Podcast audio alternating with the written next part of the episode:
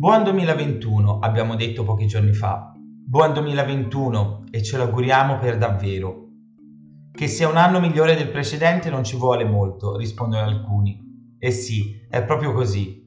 Abbiamo passato un anno duro, un anno pieno di difficoltà, di incognite e contraddizioni, un anno che nessuno si sarebbe mai immaginato.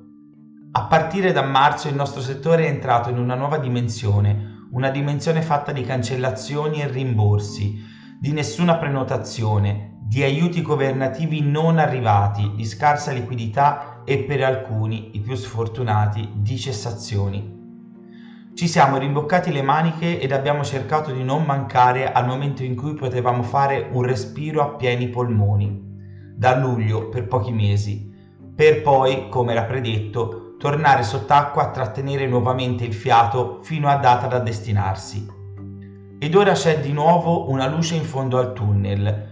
Nuovamente la speranza fa capolino alla fine di questo trimestre, invernale nel senso più ampio del suo termine, quando verrà diffuso il vaccino e con lui la sicurezza a viaggiare. Siamo ancora in salita, ma si vede la vetta ed è il momento in cui l'adrenalina aumenta in trepidante attesa del traguardo. Stiamo attenti però adesso, gli ospiti sono già pronti, le prime prenotazioni hanno già iniziato ad arrivare per l'estate ed ora come non mai dobbiamo essere pronti e reattivi per non mancare il primo treno per la rinascita.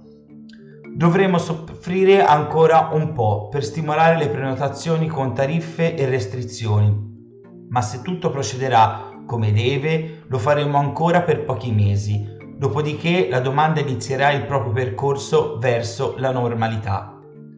Non svendiamo adesso dal secondo trimestre in poi per la paura di avere una nuova inesistente primavera.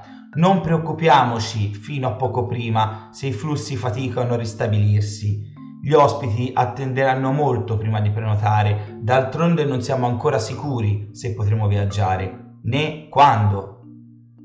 E per l'estate cerchiamo di essere ottimisti, almeno per un po'. Solo così, con la speranza e l'ottimismo, riusciremo a lasciarci tutto alle spalle.